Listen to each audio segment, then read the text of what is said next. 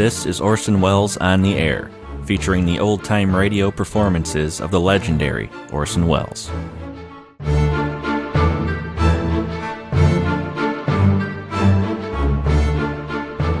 Welcome back to Orson Welles on the Air. We'll hear a holiday classic today. From the Campbell Playhouse, we'll hear a Christmas carol, their version of it. This one's from December 24th, 1939. series aired for 56 episodes between December of 1938 and March of 1940. Here's Lionel Barrymore and Orson Welles in A Christmas Carol.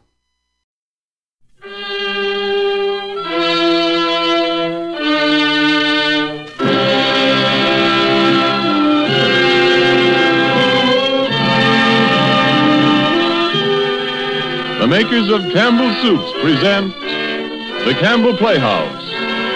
Orson Welles, producer.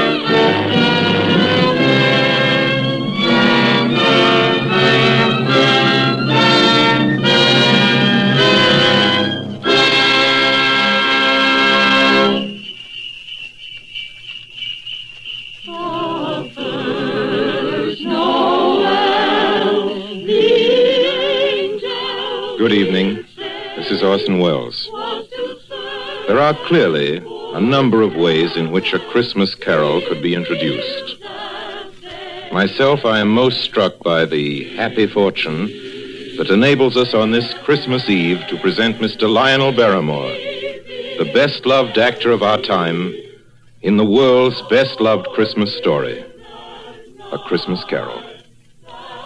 It is the American way, as we know, to establish traditions quickly where popular instinct and sentiment pronounce them sound. And so it is that today, actually only the fifth anniversary of Mr. Lionel Barrymore's first playing of the part of Ebenezer Scrooge for the Campbell Playhouse, there is, I think, in all America nothing more eagerly awaited, more firmly rooted in the hearts of the radio family that numbers millions, than this yearly performance of A Christmas Carol. A Christmas Carol, as Charles Dickens wrote it, has by common consent long been a classic. Mr. Lionel Barrymore's appearance in it is rapidly becoming one.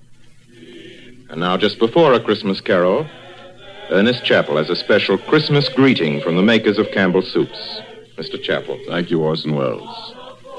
As the old year draws toward its close, we of Campbell's feel a bond of warmth and gratitude toward each of you, our friends. For you see, in homes everywhere throughout the land, Campbell's soups have been welcome. Day by day and week by week, you have placed confidence in us and in the foods we make. And there isn't anything we appreciate more deeply than the fact that so many of you have elected to let Campbell's make your soups for you. And so when Christmas comes, we look about to find some way to show our appreciation, some Christmas present by which to say thank you. The gift we chose five Christmases ago and have chosen each year since has become a part of Christmas to many and many a family. It has become a Christmas custom to gather round the radio to hear and to enjoy a Christmas carol. And since it is Christmas Eve, we hope, too, that the younger members of the family are permitted to stay up and listen before dreams and visit of Santa. We get a great deal of pleasure planning and preparing this Christmas gift, and now it's ready. Off come the wrappings. Off come the tags that say, please do not open till Christmas. Out comes the card to you from Campbell's. And here is the gift itself.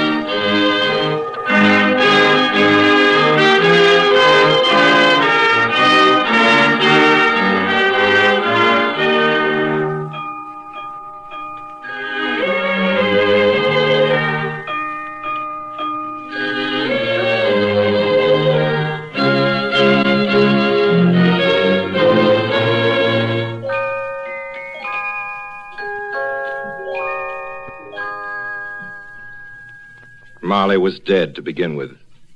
There's no doubt whatever about that. The register of his burial was signed by the clergyman, the clerk, the undertaker, and the chief mourner. Scrooge signed it. And Scrooge's name was good upon change for anything he chose to put his hand to. Old Marley was as dead as a doornail. Scrooge knew he was dead? Of course he did. Scrooge and Marley were partners for I don't know how many years. Oh, but he was a tight fisted hand at the grindstone, was Scrooge. A squeezing, wrenching, grasping, scraping, clutching, covetous old sinner. And once upon a time, of all the good days in the year, on Christmas Eve, old Scrooge sat busy in his counting house, a grim, cheerless place if ever there was one. The door of Scrooge's counting house was open, that he might keep his eye upon his clerk, Bob Cratchit, who in a cold and dismal little cell beyond worked at his ledgers. 19, 20, 21, 22. Merry gentlemen, let nothing you dismay. 23, 26, 29. Christmas Day. 11, 13, 17, 7, carry 1. Four and Satan. Bob Cratchit, Yes, Mr. Scrooge. stop that infernal caterwauling. Yes, sir. 9, 15, 17, 29, carry 1. Impudence. Singing their idiotic Christmas carols at my very door. Go somewhere else and bellow your blasted carols, or I'll give you in charge. Sorry, Governor. It's an old custom at Christmas time, you know. Yes, and I don't want any of your old customs. Take your fellow fools and go away. Christmas. Blah. Right, sir. Merry Christmas anyway, sir. A Merry Christmas, Uncle. Merry Christmas, Bob. Merry Christmas, Mr. Fred. God save you, Uncle. Ah, humbug. Christmas a humbug, Uncle. Now, I'm sure you don't mean that. I mean just that. Exactly that. Merry Christmas. What right have you to be merry? What, what reason have you? You're poor enough. Well, what right have you to be dismal about Christmas, Uncle? You're rich enough. Ah, Now, Uncle, don't be cross. well, what else can I be when I live in such a world of fools? What's Christmas to you but a time for paying bills without money? Merry Christmas. A time for finding yourself a year older and not an hour richer. If I could work my will, every idiot who goes about with Merry Christmas on his lips would be boiled with his own pudding and buried with a stake of holly through his heart. He should. Uncle? Nephew, keep your Christmas in your own way and let me keep it in mine. Keep it, but you don't keep it, Uncle. Well, let me leave it alone then. What do you want? A Christmas gift, I've no doubt. I came to wish you a Merry Christmas, Uncle. A Merry Christmas. Much good may Christmas do you. Much good it ever has done you. There are many things from which I derive good by which I have not profited materially, I dare say, Uncle. Christmas among the rest. But I have always thought of Christmas time as a good time, a kind, forgiving, charitable, pleasant time, and therefore, Uncle, though it has never put a scrap of gold or silver in my pocket, I believe it has done me good and will do me good. And I say, God bless it. God bless Christmas. Hurrah! Let me hear another sound out of you there, Bob Cratchit, and you'll keep your Christmas by losing your situation. As to you, nephew, I wonder you don't go into Parliament. You talk enough nonsense. Don't be angry, Uncle. I want nothing from you. I ask nothing of you. Why can't we be friends? Good afternoon. Well, I'm sorry you feel that way. I've tried. A Merry Christmas to you, Uncle. Good afternoon. And a Happy New Year, too. Ah, humbug. And a Merry Christmas to you, Bob and the missus, and to Tiny Tim. Thank you, Mr. Fred. Same to you, sir. Good day, sir. Good day, Bob. Nonsense. Twaddle. Flummery. Talking of Christmas and not two sixpences to jingle together in his trousers pocket. You there, Bob Cratchit. Come here. What are you doing there? I was only putting a bit more coal on the fire, Mr. Scrooge, seeing it's so cold in there, sir. that- Well, you put that coal back into the scuttle. A fire! A fire, indeed. I can tell you, if you use coal at that rate, you and I will soon be parting company, Bob Cratchit. You understand that? There's many a young fella like your situation, you know. Oh, I'm sorry, sir. My fingers were getting a little stiff with the cold. Then put on your mittens. There's someone at the door. See who it is. Yes, sir. Good afternoon, sir. Good afternoon. This is the firm of Scrooge and Marley. Yes, sir. I should like to see the head of the firm, if I may. Oh, very good, sir.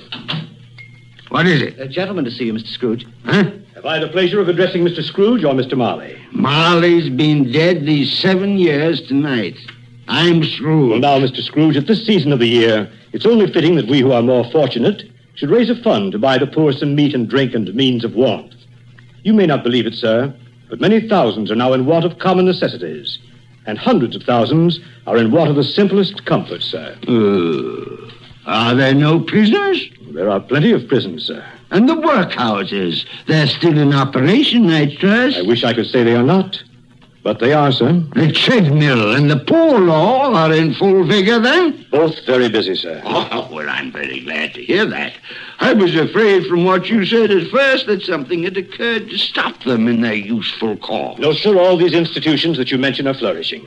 But it's nevertheless true that some additional provision for the poor and the destitute must be made. Nah. A few of us upon change are endeavoring to raise such a fund, you see. And what shall I put you down for? Nothing. Oh, I see. You wish to be anonymous, sir. I wish to be let alone. I don't make merry myself at Christmas time, and I can't afford to keep a lot of idle people and make them merry.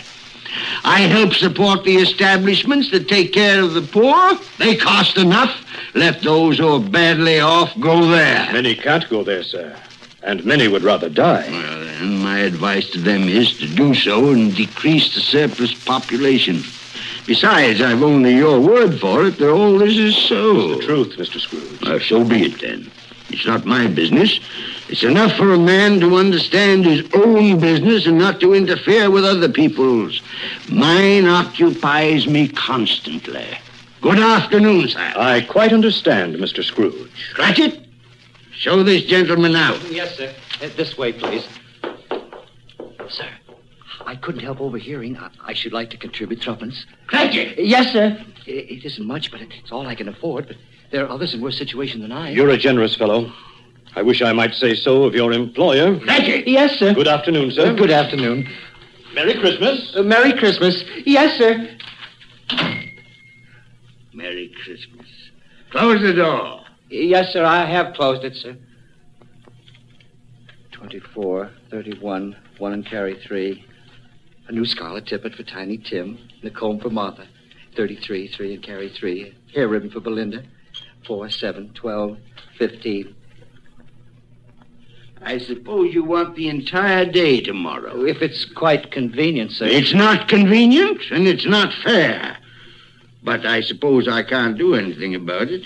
If I was to stop half a crown of your wages, you'd think yourself very ill used, I'll be bound. Well, sir, I. And yet you don't think me ill used when I pay a day's wages for no work? It's only once a year, sir. Once a year. Once a year, indeed. A fine excuse for picking a man's pocket every 25th of December. But I suppose it's no good talking. You must have the whole day. Well, see that you're here all the earlier the next morning. You understand? Oh, I will, sir. I will, sir, indeed. Good night, sir, and Merry Christmas. Ah. Merry Christmas. Ah!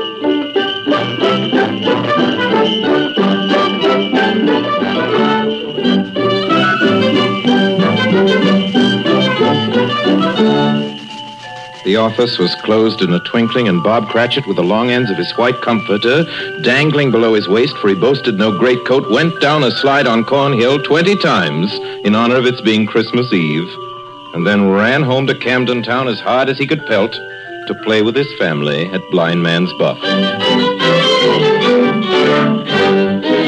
Scrooge, on the other hand, took his melancholy dinner in his usual melancholy tavern. Having read all the newspapers and spent the rest of the evening with his banker's book, went to his dismal house. Darkness is cheap, and Scrooge likes it. The yard was so dark that even Scrooge, who knew its every stone, had to grope with his hands through the fog and the frost to find the door. Scrooge walked through his rooms to see that all was right. Sitting room, bedroom, lumber room, all as they should be. Nobody under the table, nobody under the sofa, nobody under the bed, nobody in the closet. Closed the door, locked himself in, double locked himself in, and took off his cravat, put on his dressing gown and slippers and his nightcap, and sat down before the fire to take his gruel. Hmm. Marley. Marley. Marley. I could have sworn I saw. Oh, ah, humbug. Marley's been dead these seven years. Humbug. It's all humbug. What I need is a good night. What's, what's that? Someone's in the pine cellar. But the door's locked and double locked. Something's. It's, it's coming. Something. It, it's coming closer. Outside my door. Ah, I won't believe it. It's humbug still. Ebenezer Scrooge. What? Ebenezer Scrooge. Oh, no. What do you want with me? I want much of you, Ebenezer. Who are you? Ask me who I was. You're very particular for a ghost. All right. Who were you then? In life, I was your partner, Jacob Marley. Jacob Marley. But you're dead. You died seven years ago. Seven years ago this very night. You are a ghost then? What's wrong, Ebenezer? Don't you believe in me? I do not. You doubt your senses, Ebenezer? Yes. Because a little thing affects them. A slight disorder of the stomach makes them cheats. You can't be a ghost. You, you may be an undigested bit of beef, a blot of mustard, a crumb of cheese, a fragment of an underdone potato. there may be more gravy than grave about you, whatever you are. Humbug, I tell you. Humbug. Excuse me, Jacob. Excuse me. I do believe in you. You are a ghost, Jacob. Thank you. But what? Why do you walk the earth, Jacob? Why do you come to me? It is required of every man that the spirit within him should walk abroad among his fellow men and travel far and wide to witness what it cannot share but might have shared on earth and turn to happiness. Oh, tell me, Jacob, what is that chain you wear around you? I wear the chain I forged in life. I made it link by link and yard by yard by my own free will. Is its pattern strange to you, Ebenezer? Cash boxes, keys, padlocks, ledgers, purses. Yours was as heavy and as long as this seven years ago. And you have labored on it since, Ebenezer. Oh, Jacob, speak comfort to me. Comfort I have none to give. I cannot rest. I cannot stay. I cannot linger. Weary journeys lie before me. You travel fast? Yes, Ebenezer, on the wings of the wind. Seven years dead and traveling all the time? Seven years, Ebenezer. Seven years of remorse. Ebenezer, do you know that no space of regret can make amends for one life's opportunities misused? But you were always a good man of business, Jacob. Business? Mankind was my business. Charity, mercy, benevolence, they were all my business. The dealings of my trade were but a drop of water in the comprehensive ocean of my business. Oh, Jacob, don't take on so. Jacob. Listen to me, Ebenezer. I listen to you, Jacob. Go on, Jacob. Speak to me. But don't be so flowery. Ebenezer, I am here to warn you that you have yet a chance and hope of escaping my fate. Do you hear that, Ebenezer? Yes, Jacob. You always were a good friend to me, Jacob. Thank you, Jacob. But go on. Go on. Go on. How shall I escape? Oh, I'm I'm afraid, Jacob. You will be haunted by three spirits. Is that the only chance and hope, Jacob? It is your only chance and hope. Uh, then I think I'd rather not. Without their visits, you cannot hope to shun the path I tread. Expect the first tomorrow, when the bell tolls one. Couldn't I take them all at once and have it over, Jacob? Ebenezer, Look that for your own sake you remember what has passed between us. And remember, when the bell tolls one, look for the first spirit. Marley. Jacob Marley.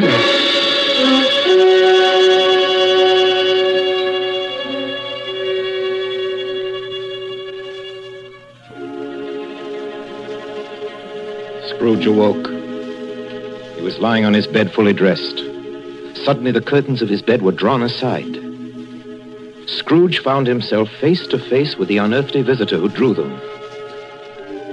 As close to it as I am now to you. And I am standing in the spirit at your elbow. It was a strange figure, like a child. Yet not so like a child as like an old man. Ebenezer Scrooge. who, who is that? Ebenezer Scrooge, I have come for you. You. You are the spirit, sir, whose coming was foretold me? I am that spirit. Who, who, what are you? I am the ghost of Christmas past. Long past? No, your past. But oh, what do you want of me? What brings you here to haunt me? Your welfare, Ebenezer Scrooge. Rise and walk with me. Oh, no, no, no, no, no, not out of the window. I can't do that. I'll fall down. I'm not a spirit. I'm mortal. I'll fall. Bear but a touch of my hand upon your heart, and you shall be upheld in more than this. Come, follow me.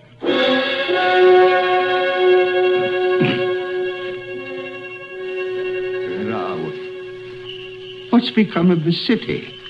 And there's snow upon the ground. Where are we? These are the shadows of the things that have been. You recognize this countryside? oh, I know every inch of it. Every rock, every tree. And that bleak building over there? Ah, that building. I was a boy there. Yes, I went to school in that horrible place. Do you recollect that path? I could walk it blindfold. Strange you forgot it so many years. Come, let us go closer.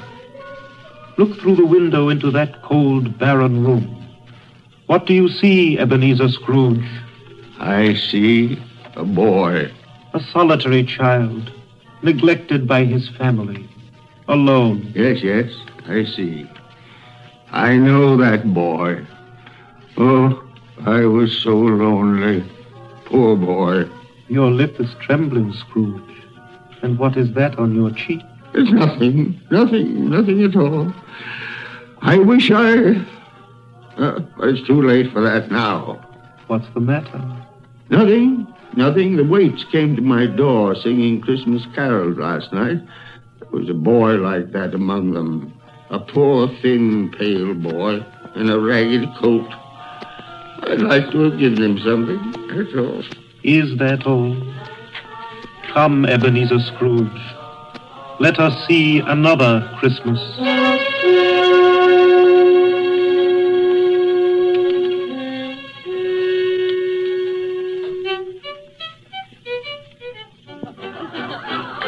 Do you know this place, Ebenezer Scrooge?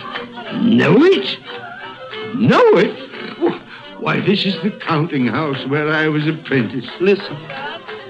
Choose your partners. Why, it's my old master. Bless his heart, old Fezziwig. My master, alive again, and hosting one of his Christmas parties. Listen to it. Thread the needle and back to your places. And there's Dick Wilkins. Poor Dick. Dear, dear, dear, yes? And look, there's Mrs. Fezziwig herself, looking younger than any of them. And the table's all loaded with roast and cider and mince pie and beer. Oh, what a jolly time we used to have. That carefree young man with the light heart and the gay smile. Do you recognize him? Yes, yes, yes. Merciful heaven. How happy I was then. A small matter, for old Fezziwig to make those silly folk so full of joy? Small matter? Small indeed. Isn't it? He has spent only a few pounds of your mortal money. Is that so much that he deserves praise? Ah, it's not that. It's not that, Spirit. Old Fezziwig has the power to make us happy or unhappy, to make our service light or heavy. His power lies in words and looks, in things so tiny it's impossible to count them up. The happiness he gives is quite as great as if it cost her. What is the matter? Nothing. Nothing at all, Spirit. Something, I think. No, no, Speak. no. No. Only it's just that I should like to be able to say a word or two to my clerk, Bob Cratchit, just now, that's all. Now, in curtsy.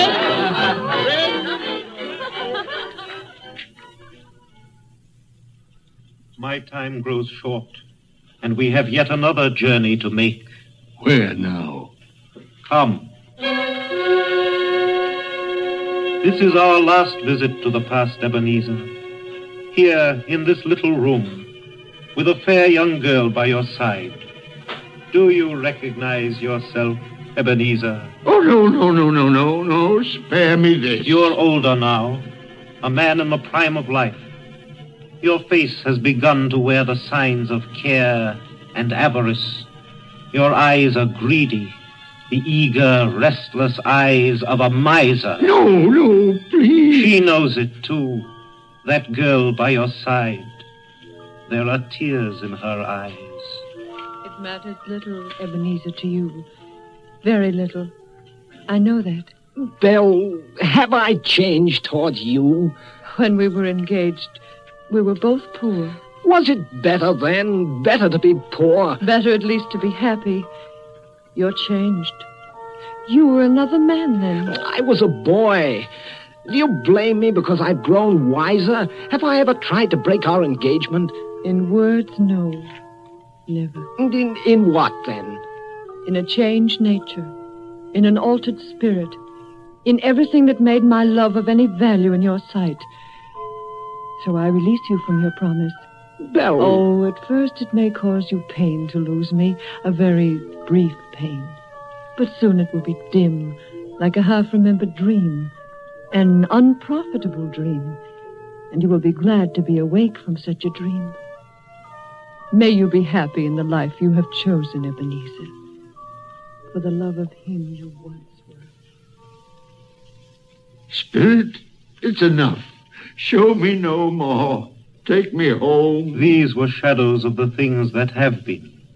That they are what they are. Do not blame me. No more. No more. One shadow more. Come. Do you see this man, Ebenezer Scrooge? This man might have been you, and the woman beside him your wife, and that girl. That girl might have been your daughter, Ebenezer Scrooge. She might have called you father. She might have been a springtime in the haggard winter of your life. Spirit, let me go. Show me no more. Listen now, while they speak, Ebenezer. Belle, I saw an old friend of yours today. Who was it? Guess. How can I? It. Oh, I know. Mr. Scrooge. Mr. Scrooge it was. I passed his office window. It wasn't shuttered, and there was a candle inside, so I couldn't help seeing him. His partner, Marley, lies at the point of death, I hear. And there Scrooge sat all alone. Quite alone in the world, I do believe. Spirit, Spirit, I can bear no more. Leave me. Haunt me no more. Take me back. Take me back.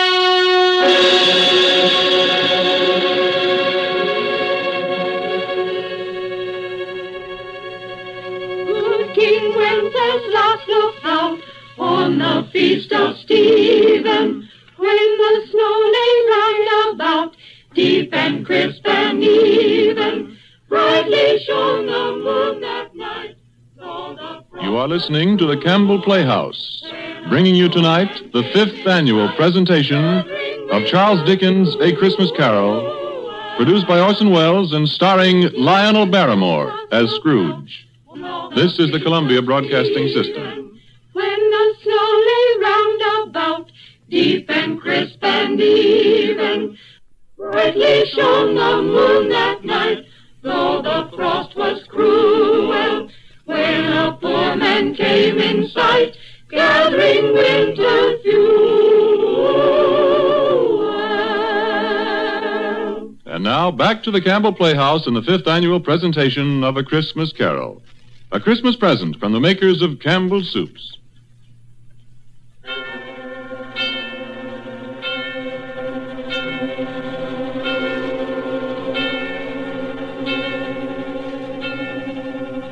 Stroke of one, Scrooge awakened suddenly and sat him bolt upright in his own bed. He remembered the words of Marley's ghost and wondered from which direction the second specter would appear. At that moment, nothing between a baby and a rhinoceros would have astonished him very much. Now being prepared for almost anything, he was not by any means prepared for nothing. And consequently, when no shape appeared, he was taken with a violent fit of trembling. Five minutes, ten minutes, quarter of an hour went by, yet nothing came. Then, as he sat in his bed, he became aware gradually of a great blaze of ruddy light that seemed to shine upon him from the adjoining room. He got up softly and shuffled in his slippers to the door. It was his own sitting room, there was no doubt about that. But it had undergone a surprising transformation.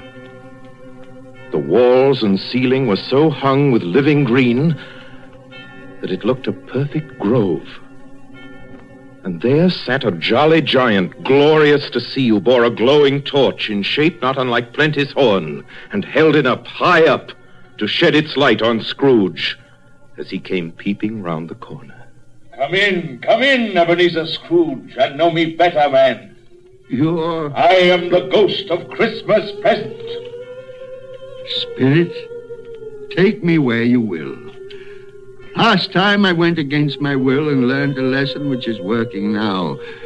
If you have anything to teach me, let me profit by it. Touch my robe, Ebenezer Scrooge. Touch my robe.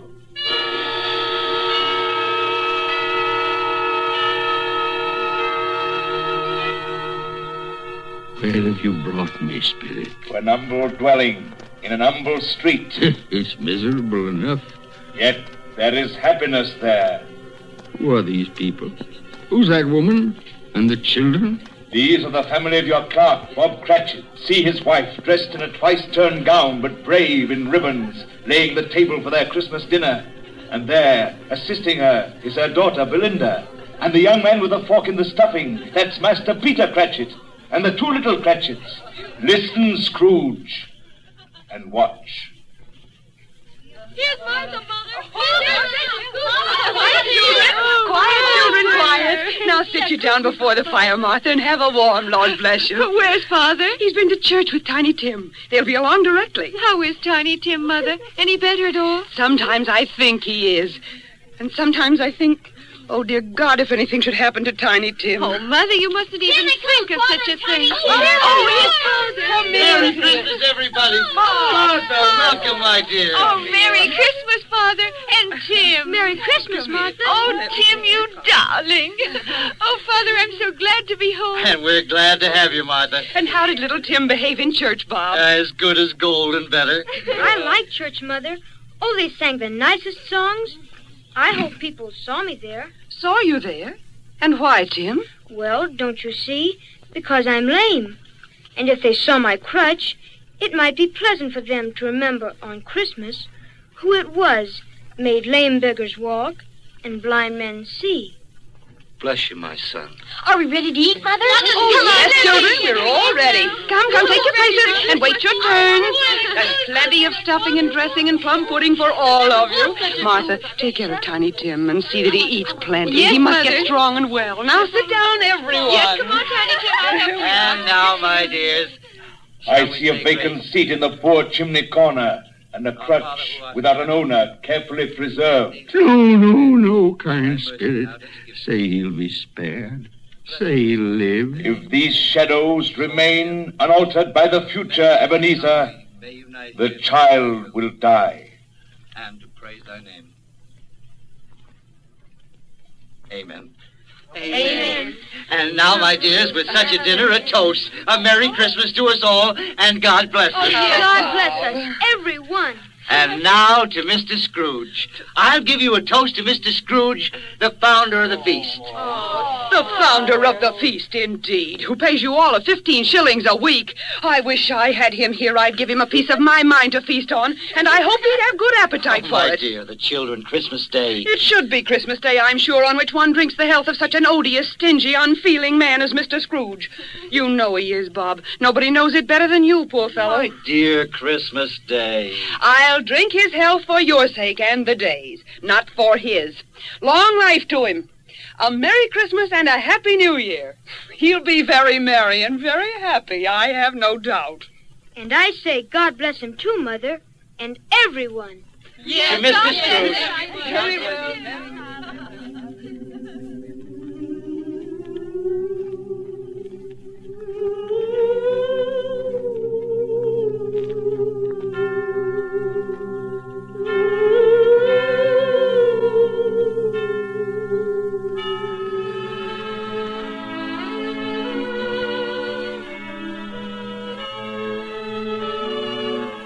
Was nothing of high mark in all this.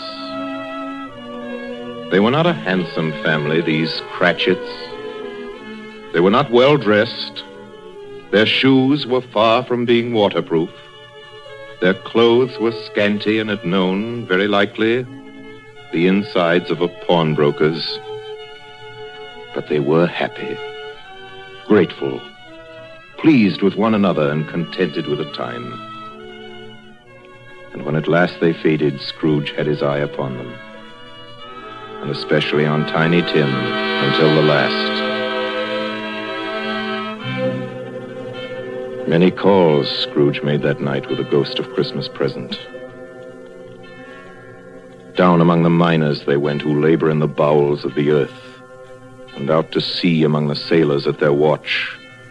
Dark, ghostly figures in their several stations. Much they saw and far they went, and many places they visited, but always with a happy end. The spirits stood beside sick beds and they were cheerful.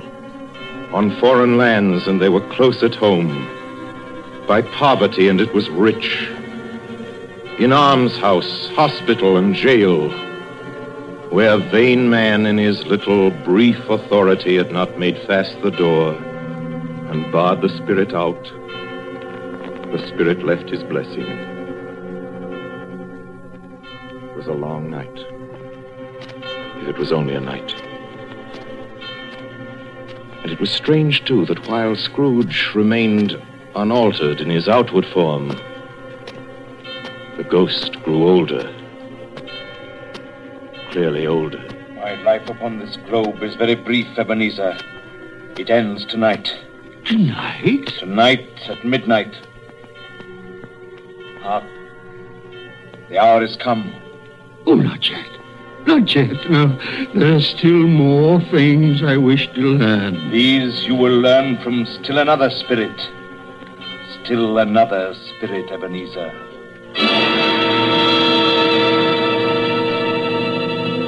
Scrooge looked about him for the ghost. It had vanished. He found himself once more in his bed, in his dressing gown, and his nightcap. He'd heard the clock strike. And then he remembered the prediction of old Jacob Marley, and lifting up his eyes, beheld the third spirit. A solemn phantom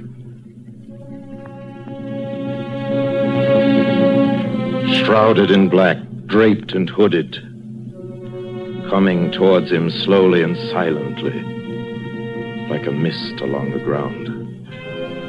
I know you. You. You are the ghost of Christmas yet to come. You'll show me the shadows of things that have not happened, but will happen in the time before us. Answer me, Spirit.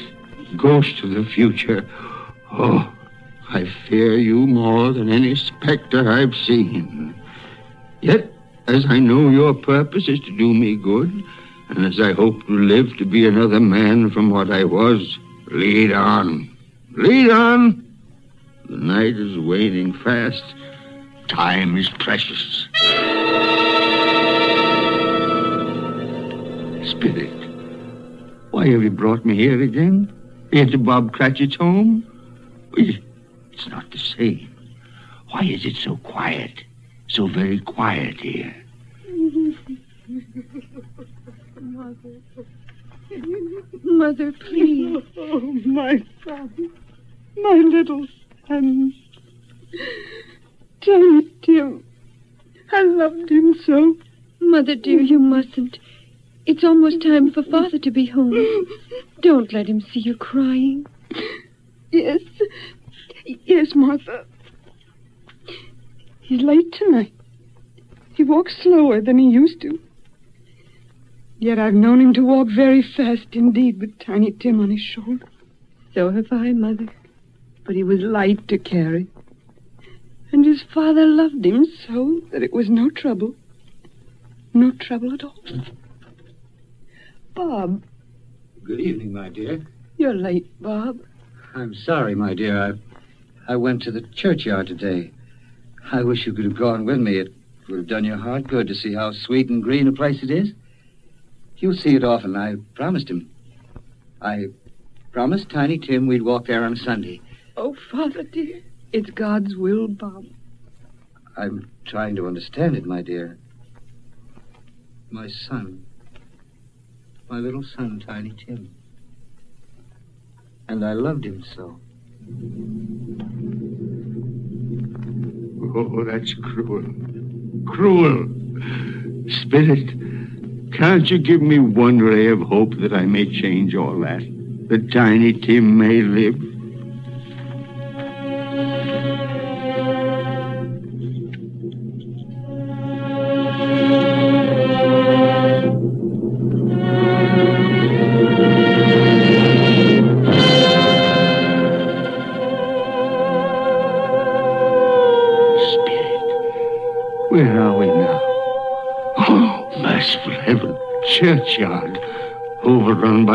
Grass and weeds. Choked with too much burying. Desolate, lonely, crumbling gravestone. Spirit. Now, before I draw nearer to that gravestone, answer me one question. Are these the shadows of things that will be, or, or are they the shadows of things that may be only? Will, you not speak to me, Spirit? What is that grave to which you point? now I see. There's writing on that stone. The Name on the gravestone is Ebenezer Scrooge. Ebenezer Scrooge. Oh, Spirit. No, no, no. Spirit, hear me. I'm not the man I was. Why show me this if I'm past all hope? Tell me that I may change these dreadful shadows that, that have come, that you've shown me by an altered life. I'll honor Christmas in my heart and I'll try and keep it all the year. I'll live in the past, the present, and the future. I will not shut out the lessons that they teach. Tell me, do, Spirit. Please tell me that I can sponge away the writing on that stone, Spirit. I beg of you, Spirit. Spirit.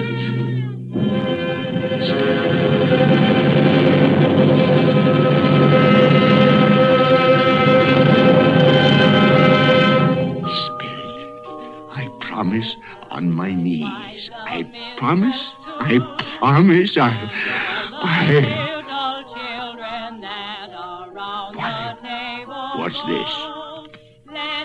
It's my bedpost. I'm home. In my own bed. In my own room. And the sun. The sunshine. It's clear. It's bright. No fog. Oh, what a beautiful day. Glorious. Glorious. Boy. Oh, boy. Uh, uh, uh, what's today? What's that, sir? What day is it, my fine fella? Today? Why, it's Christmas Day. Christmas Day! Ha ha! And I haven't missed it. The spirits have done it all in one night. All in one night. Heaven be praised. How's that, sir? Listen, my lad. Do you know where the poultry is in, in the next street? I should say I do. An intelligent boy. A remarkable boy. Tell me, do you know if they've sold the prize turkey that was hanging in the window? The one as big as me? What a delightful boy. It's a pleasure to talk to you. Yes, my buck? It's hanging there now, sir. Oh, that's wonderful. Now go around, will you, and tell him to send it to Bob Cratchit and his family on Broad Street. And mind you, they're not to know who paid for it. Now, hurry along, my lad. And here, here, here's half a crown for your trouble. Yes, sir. Yes, sir. And a Merry Christmas. and a Merry Christmas to you, too, my boy. Oh, I don't know what to do. I'm as light as a feather, as happy as an angel. I'm as merry as a schoolboy. A Merry Christmas. A Merry Christmas to everybody. A Happy New Year to all the world. Whoop! Whoop!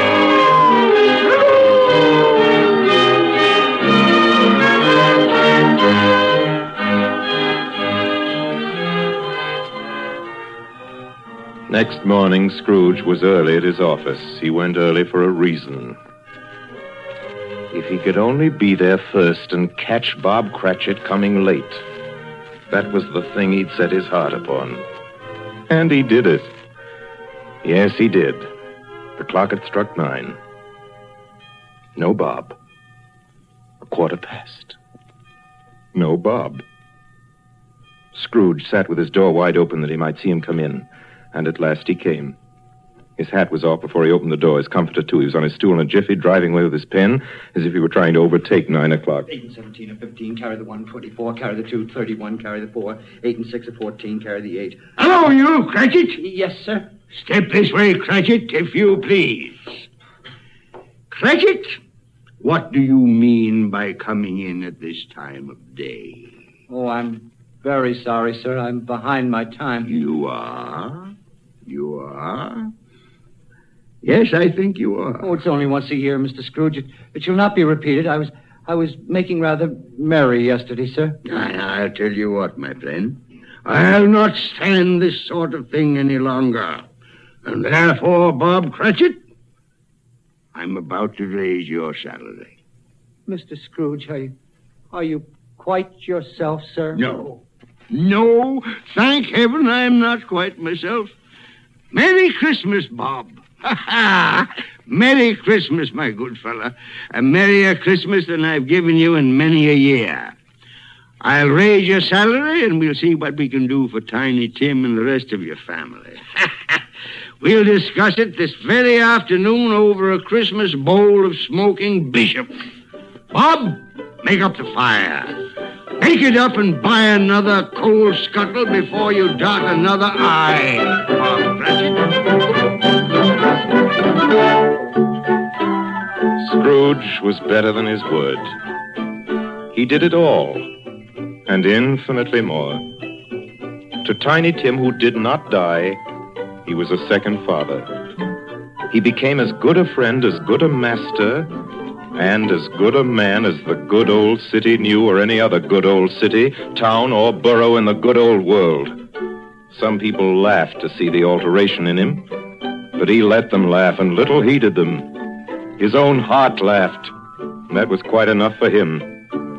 He had no further intercourse with spirits, but lived upon the total abstinence principle ever afterwards, and it was always said of him that he knew how to keep Christmas well, if any man alive possessed the knowledge. May that be truly said of us. all of us. And so, as Tiny Tim observed, God bless us, everyone. Joy to the world, the Lord is come. Earth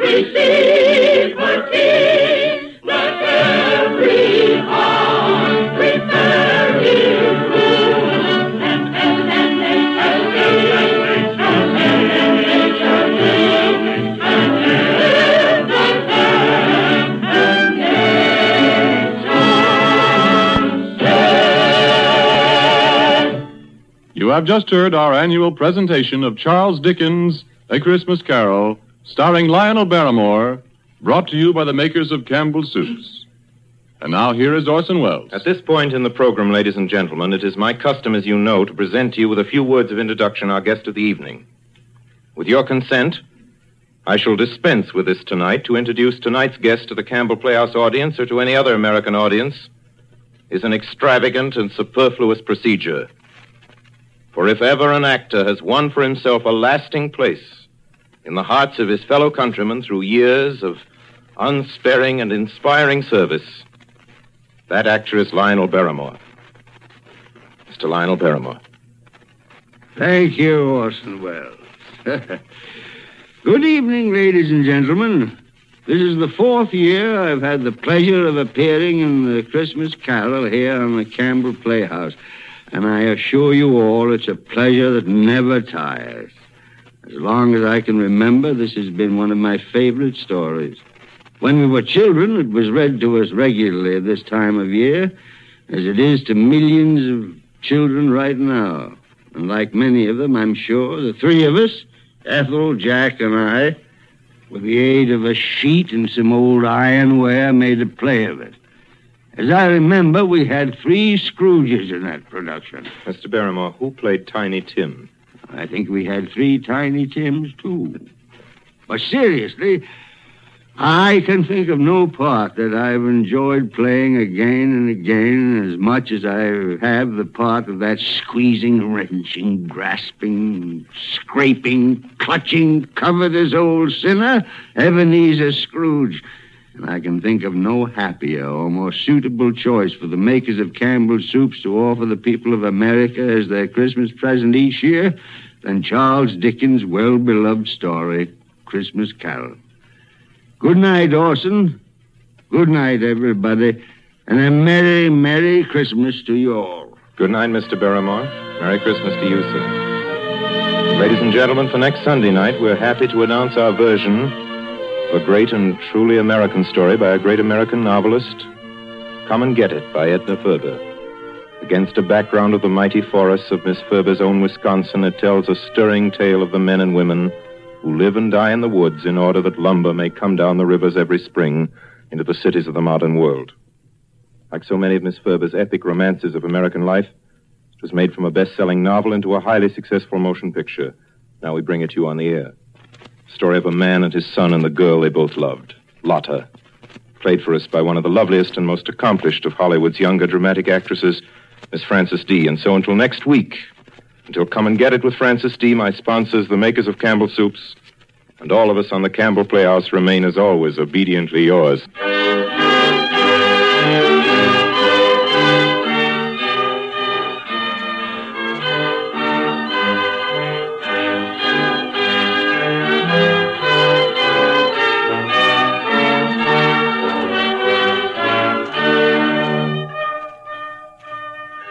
Makers of Campbell's Soups join Orson Welles in inviting you to be with us in the Campbell Playhouse again next Sunday evening when we bring you Edna Ferber's Come and Get It with Miss Frances Dee. as our guest. Meanwhile, if you have enjoyed our fifth annual presentation of A Christmas Carol, won't you tell your grocer so this week when you order Campbell's Soups? This is Ernest Chappell saying thank you and a Merry Christmas to you all.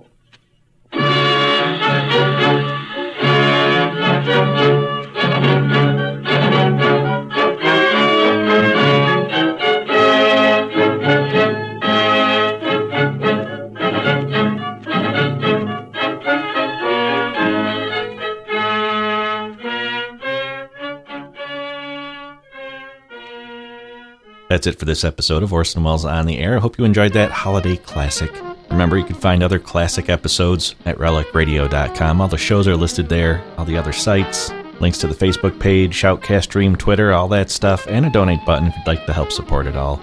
Thank you very much for joining me today. Happy holidays. Talk to you again soon with another episode of Orson Welles on the Air.